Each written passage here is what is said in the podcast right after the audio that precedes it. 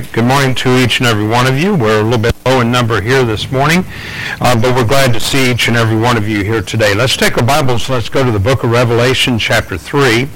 We're actually going to be looking at Sardis and Laodicea. I know Philadelphia is in between, uh, but what we want to do is uh, really focus upon the Philadelphia church uh, in the uh, morning or in the next hour of worship that we will have together. Uh, I do want to start today by uh, saying to each and every one of you, I thank you for turning in. And uh, I pray that uh, we have a better communication. it was said to me that we were getting a little bit of feedback last week, and so we're trying to make sure we have all the feedback from the microphone being taken care of. So we do have people that are in the field that are kind of monitoring that for us as well once again, we're just trying to make sure we get everything ready to go when it comes to our microphone. All right, let's go ahead and let's look at Revelation chapter 3, beginning at verse 1. And it says, Unto the angel of the church in Sardis write, These things saith he that hath the seven spirits of God, and the seven stars. I know thy works which thou hast a name, and thou livest and art dead. Be watchful and strengthen the things which remain that are ready to die, for I have not found thy works perfect before God. Remember therefore how thou hast received and heard, and hold fast and repent. If therefore thou shalt not watch, I, if thou shalt not watch, I will come on thee as a thief, and thou shalt not know what hour I will come upon thee.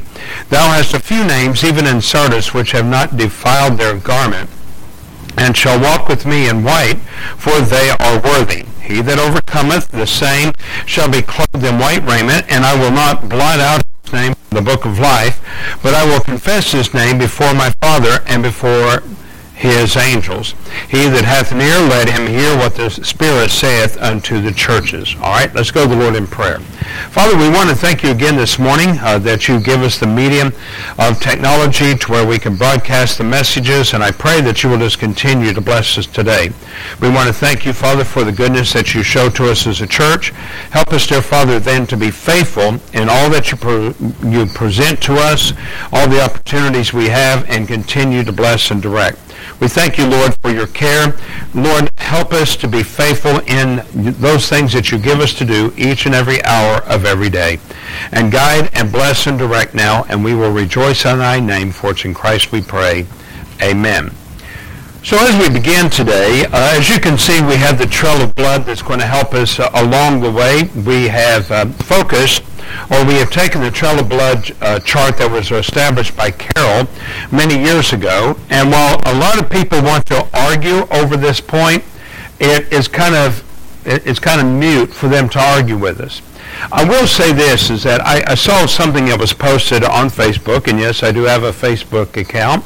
Uh, if you are, are, ever interested, you can uh, go ahead, if you are a Facebook user, and look me up, and I will also add you as long as um, I can confirm that it is you and not a hoax. But one of the things that was uh, pointed out was uh, a pastor friend of mine and uh, his dear wife, Brother Paul Sandlin, out in Idaho, how that so many of our young people are turning away from the truth and they're following after the appeals of this world. Now, in some ways, we are uh, we, we see that it's in our own churches. We think about how do we keep our young people in our churches and keep them responding, keep them active. We have many young people that are in our churches that are uh, established and that they are holding to the truth. And yet, all along the way, we see a great failure. And part of that is that as long as the young people don't see the need of Christ in their own life, and I'm talking about the daily recording of life, the daily uh, uh, responsibilities of life, they will never see their need. And I also believe that there will be a great falling away. When the Lord said, when uh, the Son of Man returns, will he find faith upon the earth? I think that the, the many are going to be continuing on in the faith? this is a continuation that we see even in the book of Revelation. Now, uh, again, we looked at Revelation chapter 3. We just read through 1 through 6, and basically it is beyond this one. So, Brother Joe, if you will, go ahead and uh, let's go to the next slide. And uh, in the next slide that you can see, I've narrowed down the scope to where that you can see it a little bit clearer. This is towards the end. And in the end process, what we see are three different churches, uh, church time eras, that are being represented. We have the 1500 to 1700, 17 to 1900, and 2000. And so the more that you begin to see this, the more that you realize that there are a lot of things that are beginning to happen. Now, first of all, the end of persecution as we know it towards the Anabaptists uh, is not necessarily at the end at, down here where you see the one red dot. There are cases where we have continued to see persecution. I remember this is that uh, many years ago as I was doing the research for a Landmark Missionary Baptist Church in Roseville, California, and I was looking at their history.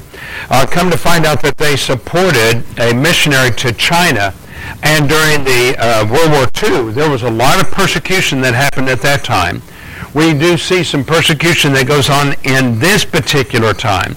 Uh, with the Bolshevik res- Revolution, we begin to see more persecution um, amongst the uh, Russians, uh, and so the Anabaptists had to flee in. So it's not only been the Jewish uh, application, it has also been uh, a lot of the Christian congregations that went into persecution as well.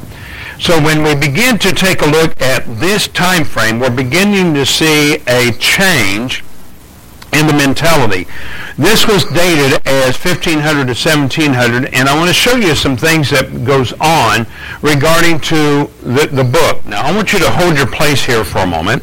We're going to go back to Isaiah just for a moment, and I want to show you something that we read in the book of Isaiah. The book of Isaiah, as we know, is really a catapult for what's getting ready to happen or you might call it a catalyst that's going to happen with the Lord Jesus Christ when he comes to this earth. And I want you to see the, the contrast between Revelation chapter 3, especially in verse 1 where it says the seven spirits of the Lord. And I want you to see these seven spirits. Look at verse 2. Well, matter of fact, let's go ahead and read verse 1.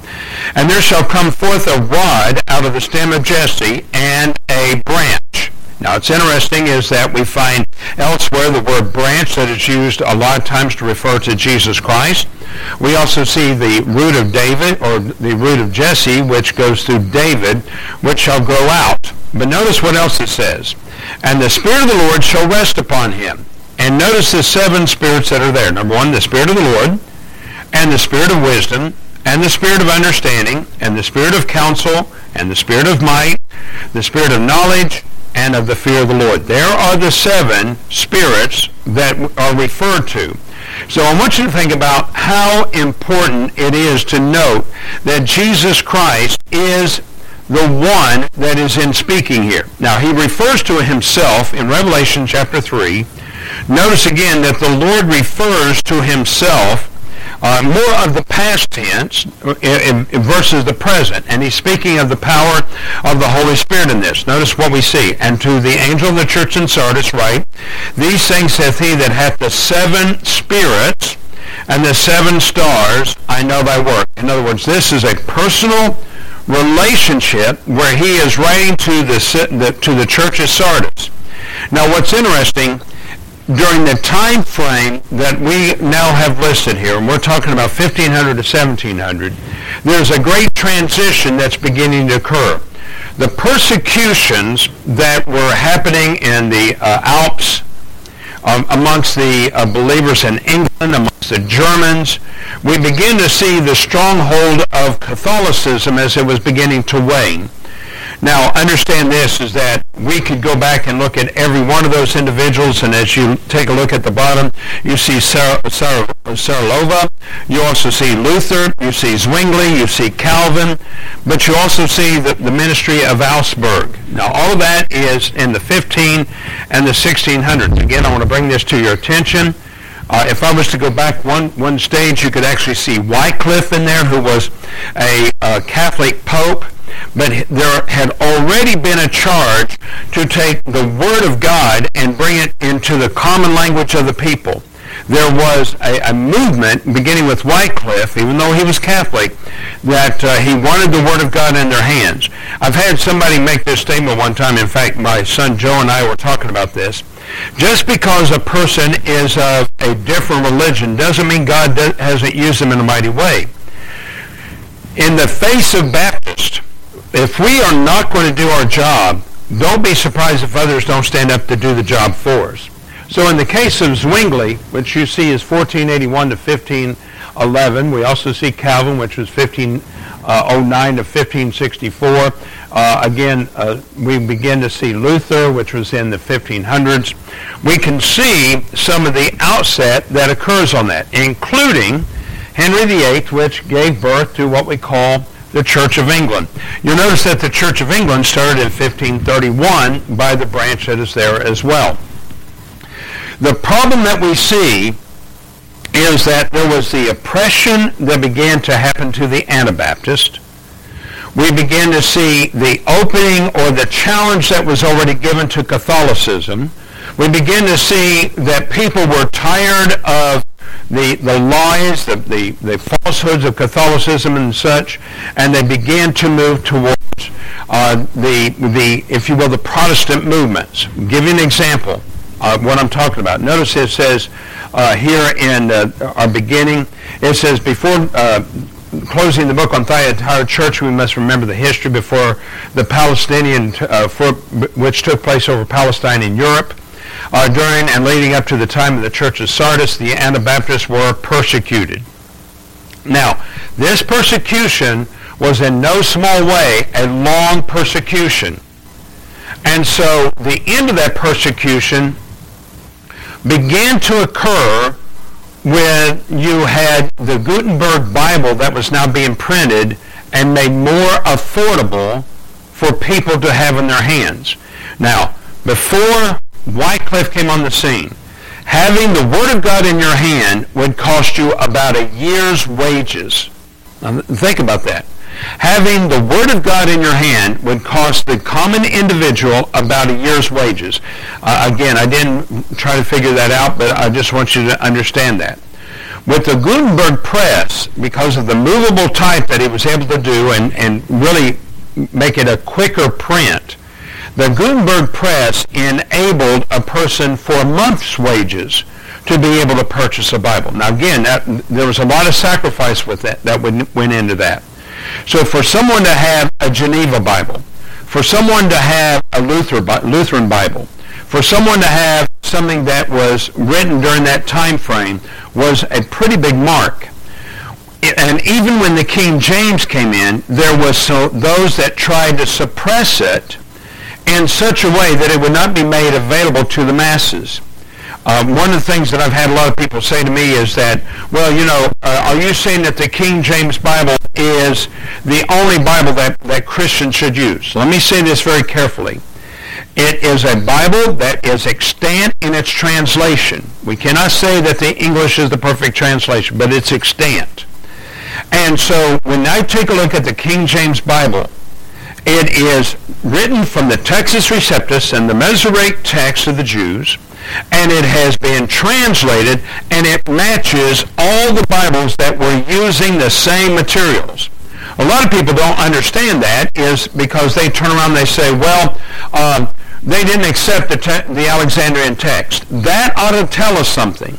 If I'm not accepting the Alexandrian text or the Westcott and Hort or the Nestles or anything of that nature, then that tells me that the people understood its corruption. It was there but it was reviewed as corrupt. They looked at the Byzantine text and they held onto that and they preached the Word of God from the Byzantine text. Don't let it sound like that there wasn't ample copies of the Textus Receptus. There was 5,255 copies of the original Greek text in which people began to push in and to translate the Bible. So when you take a look at the bishops, when you take a look at the Matthews, when you take a look at the Coverdale, when you look at the Tyndale, uh, and you could go on and on and on, leading up to the King James Bible, you can take each one of those Bibles and read them carefully. I actually have, like I said, a Henry, a Tyndale, and a Geneva up in my library, along with the King James. The writing is a little bit challenging because they didn't use the same exact lettering that we use today. One of the things that they utilized was like the letter F was used in the place of S. In fact, Germans for the longest time used a double S or an FS. Later on, they came up with their own symbol for representing the double S sound. So the reality is, is that our grammar has made a few changes. The last change that was made to the King James Bible, I think, was 1644, which is the Bible we actually have in front of us. And that incorporated all the modern writings that we know today, or the modern lettering that is there. Now, let's continue on. The, Bap- the Anabaptists rejected anything that was false. So they never accepted Catholicism. They never accepted Lutheranism. They never accepted Calvinism. They never accepted the Church of England, and this led to greater persecution.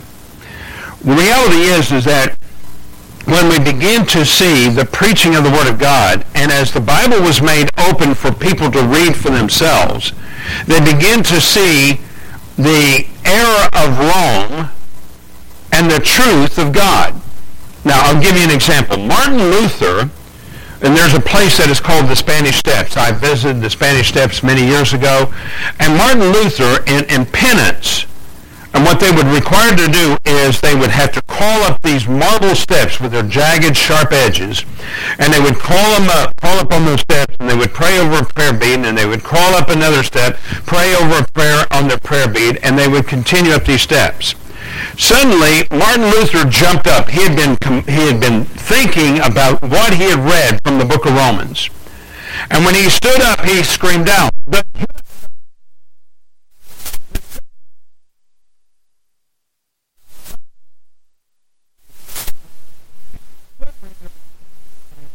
a change over this man named Martin Luther. Don't take that uh, as lightly.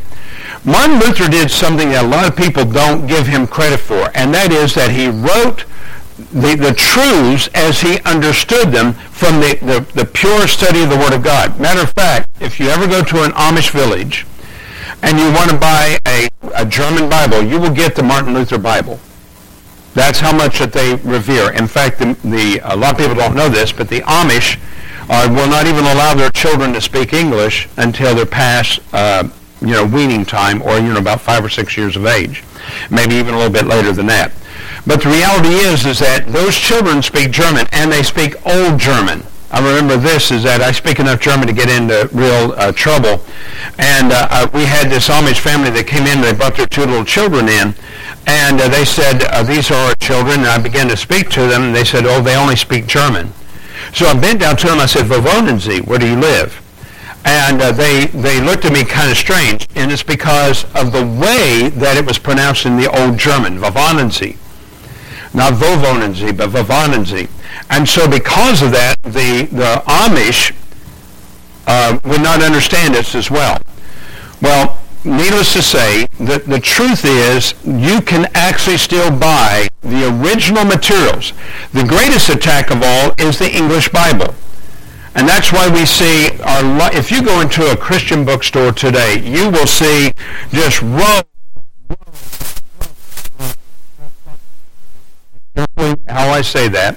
In other words, there'll be the NIV, but I try to tell people that there's so many missing verses in the NIV. The ESV, which is the most common one that's used nowadays because it's more modern vernacular. The RSV and, and you know so many of the other translations that are there. Again, I have an older Bible that's upstairs which has eight translations. One of those translations is the King James, and all the others that are written in that book are not the same. But now here is the reason why we have modern text. How many of you have ever heard that they just want the pure Word of God? How many of you have ever heard that? Well, the reality is that's not the, the case at all. It's profit margin. The only Bible that is open to the public that has not got a copyright on it is the King James Bible. You can take the King James Bible and because it, there's no copyright on it, it is free to read, free to use, free to publish, free to record. All the others, you have to pay a royalty. And so that was, and here's the reason I know about this. Uh, when I was doing my research for my book, I went back in and I referred back to the King James Bible. And whenever I would use the scripture, they would ask me this question, and I'm speaking to the publisher. They said, which Bible are you using? I said, I use the King James only. They said, okay, that's fine. Because had I used any other translation, older or newer, I would have had to pay a royalty to the owners of the copyright. How many of you knew that? So you can't even you can't even quote the NIV technically without having a copyright upon it. Just something to think about. So the desire was that the Word of God would have its place. I also made mention of Luther. Let's go down to number two under point B. We must remember that Luther had taken the name of Augustine and was permitted to read confiscated Bibles. I love that for the very fact that uh, Luther, because he was now a monk, was now given privy to read the confiscated Bibles of the Anabaptists. And many of those is what he began to read. When Luther saw was saved, he was moved towards Anabaptist beliefs, but never fully separated from the Catholic Church. I have a Lutheran psaltery that's upstairs. And literally in that psaltery, it makes mention of continued persecution of the Anabaptist. On the other hand, I want you to think about this. So while they never separated themselves completely from Catholicism, they embraced a lot of the things that were written in the Bible. For instance, Luther married a nun. And in order to uh, throw off the shackles of what we now know of as uh, Catholicism. He would marry a woman who was also a nun, and uh, I, I, can imagine how awkward that must have been. But he also began to make a strong influence over the entire country of Germany. When I went to Germany years later, you still had the Catholic presence.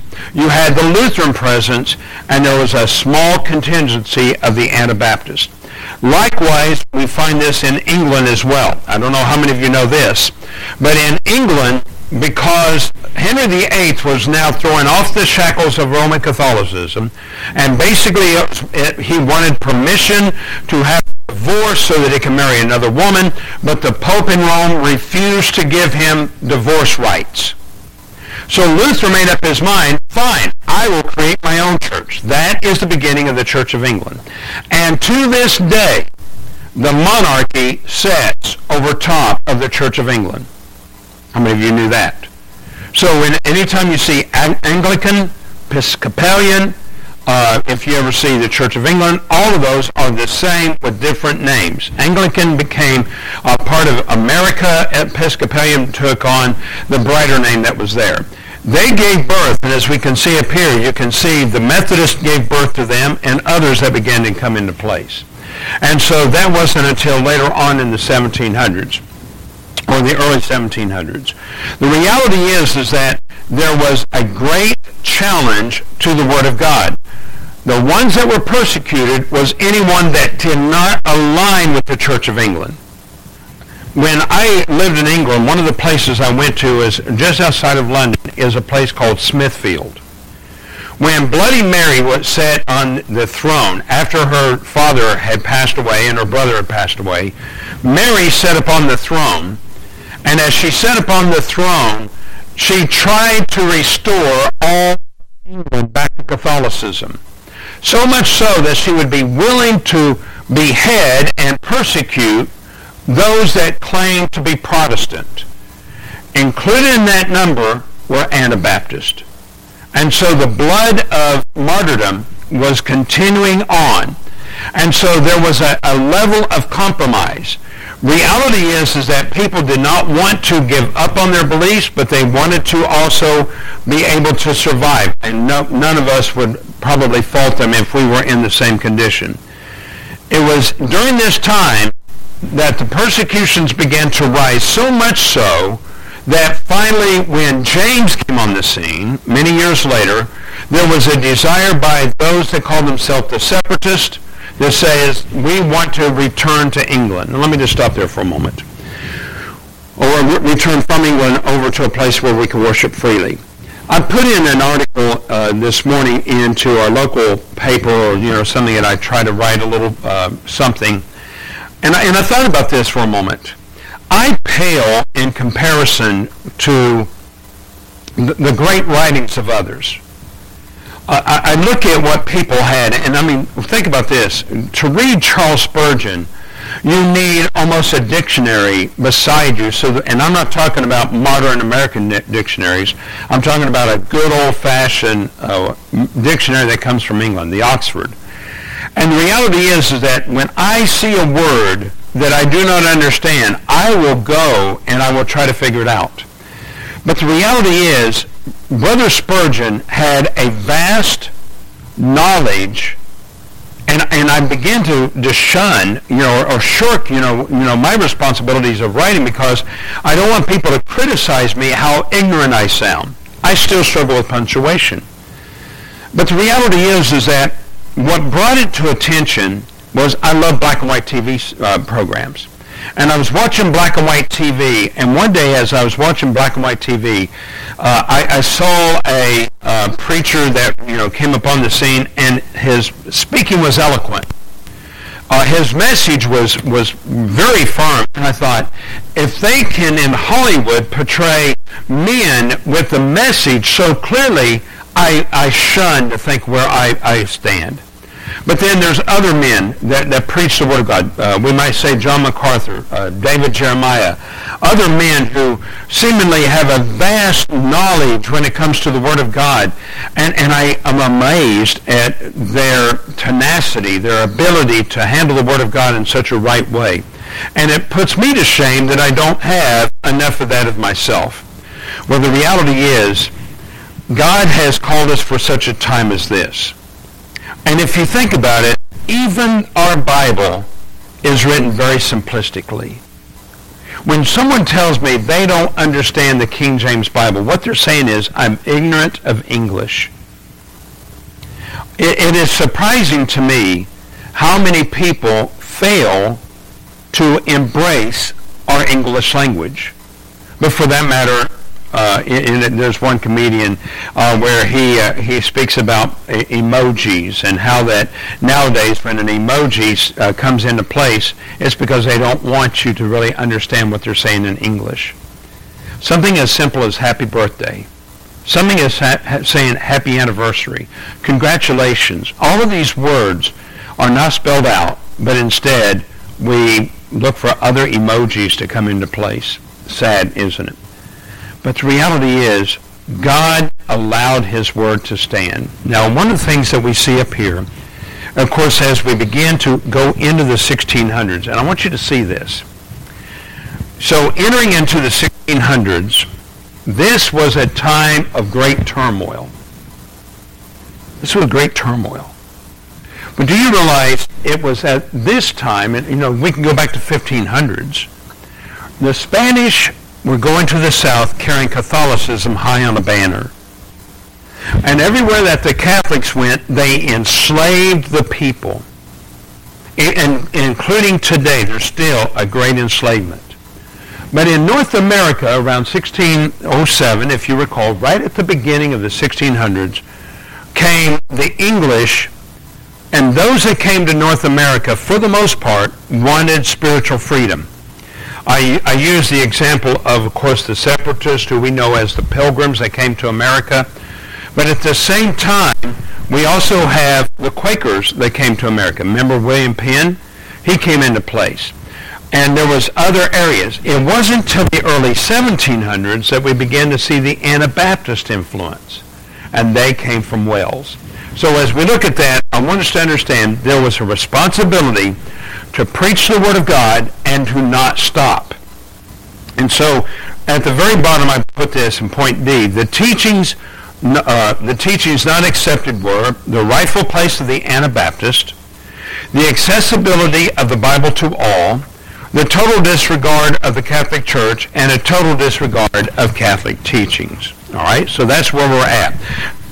Now let's our Bibles. Let's go down to Revelation chapter 3 and we're going to go down to verse 14. Now, as I told you, we're going to look at Philadelphia, but I want to show this to, you know, I was really inspired after reading Philadelphian Church uh, to make comment on that at the next message.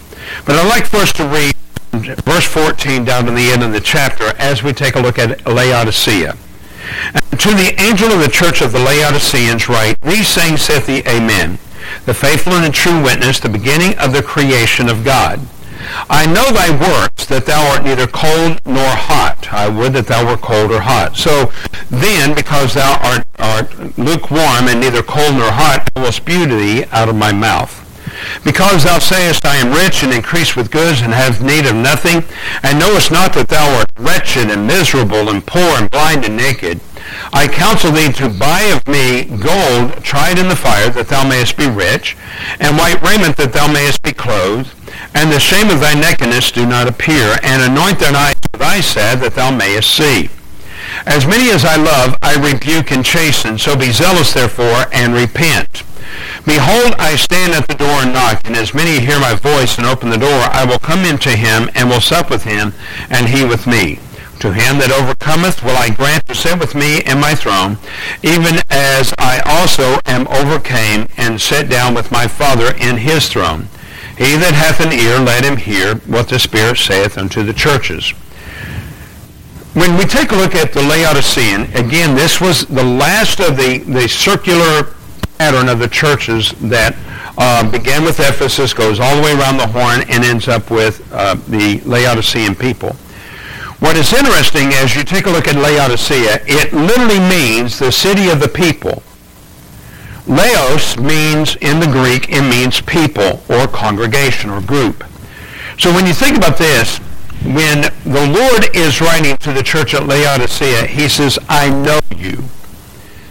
And the sad part is, and I even heard, uh, heard my son, he was lamenting this to me the other day. He said, Dad, I heard a preacher say, it doesn't matter if we go out or not, God's going to save whoever he's going to save. There is an element of truth, but there's a greater element of falsehood in that. Nowhere do we ever see that we can do or not do things because we don't feel like it. I know that when I go out into the community, there's going to be very few people that are going to hear the truth of God's Word. I am dependent, as everyone that is here, upon the working of the Holy Spirit to go before me, in other words, to be able to understand what God wants. But here's the thing I want you to see. Look at verse 14 again. And unto the angel of the church of the Laodiceans, these sayings saith the Amen. Now get this, the Amen. This is true the faithful and true witness. He is the author and the finisher of our faith. And the beginning of the creation of God. Do you realize that from the beginning, with Adam's failure and the, the immersion of us all in sin, the Lord not only understood what man would do, but he observed what man would do. Let's take a Bible and let's go back to Genesis. And let's go to chapter, well, we can go to chapter 4, but I think it would do us just to go to chapter 6 for time's sake. In Genesis chapter 6, excuse me, let's begin in verse 1 of Genesis chapter 6. And it said, It came to pass when men began to multiply in the face of the earth, and daughters were born unto them, that the sons of God saw the daughters of men, that they were fair, and they took them wives of all which they chose. Now, I want you to get this for a moment. The first of all, the, the statement is, they took wives of what they chose. it, it is interesting that uh, Brother Paul and uh, his dear wife, they wrote that the grief is, I will marry a woman after my desires. Now, understand this, and, and I want to be very careful when I say this. It should be the desire of every young man to find a woman that loves the Lord God. That should be the greatest desire of all. And we might measure, but I can tell you right now that it breaks my heart how many young women who said that they were believers in Christ were led astray and it leaves the man unconfident in himself. I, I, I, did everything that I thought was right. I looked for a Christian woman. I looked for a woman who said that she trusted the Lord. I, I looked for a woman that said that she cared. And you know, the reality is, is that now they're facing a, an uncertain circumstance in their lives. And that's difficult. I want you to know that I watched my own children as they face this challenge in their. Very difficult indeed. But even more so, one of the things I like for people to understand is that we can't just listen to what's being said. We have to observe what's being said. Look what else it says in Genesis chapter 6. Go, down to verse 3. And the Lord said, My spirit shall not always strive. In other words, I will not be patient. I will not continue on. I will not ignore, you know, and God never ignores our sins, but I will not be ignorant towards them. I am not going to allow their sins to continue. I will judge them. With man for that he also is flesh, yet his days shall be numbered 120 years. And there were giants in the land. A lot of people want to say this represents angels. It does not represent angels. It means very tall men, very large men, maybe even the giant dinosaurs. We don't know. But the giants were mighty men that could stand, notice, in those days. And after that, when the sons of God came into the daughters of men, in other words, those that were uh, of Adam's lineage, following after Cain's lineage, the children to them, and the same became mighty men that were all the men of renown. And God saw that the wickedness of man was great in the earth, and that every imagination of the thoughts of his heart was only evil continually. Man, that, that's sad. But may I point this out to you, and let's go back over here to Laodicea. And I take a look at Laodicea. This is what is referred to as the beginning with God. This is the evil of man. And may I point this out to you? The hallmark of what we see in Revelation chapter 3 is the reality that I know thy works, and thou art neither cold nor hot. I would that thou wert cold or hot. Now that's where we're going to end up today. We're going to finish up at this point, and then the Lord's willing, we're going to pick up on Laodicea next week. So uh, we're going to go ahead and conclude our services at this point. Let's bow our heads for closing prayer, and then we'll get started again. Father, thank you again for your mercies. Now, Lord, we pray for thy guidance and thy care and thy truth. In Christ we pray. Amen. We're dismissed.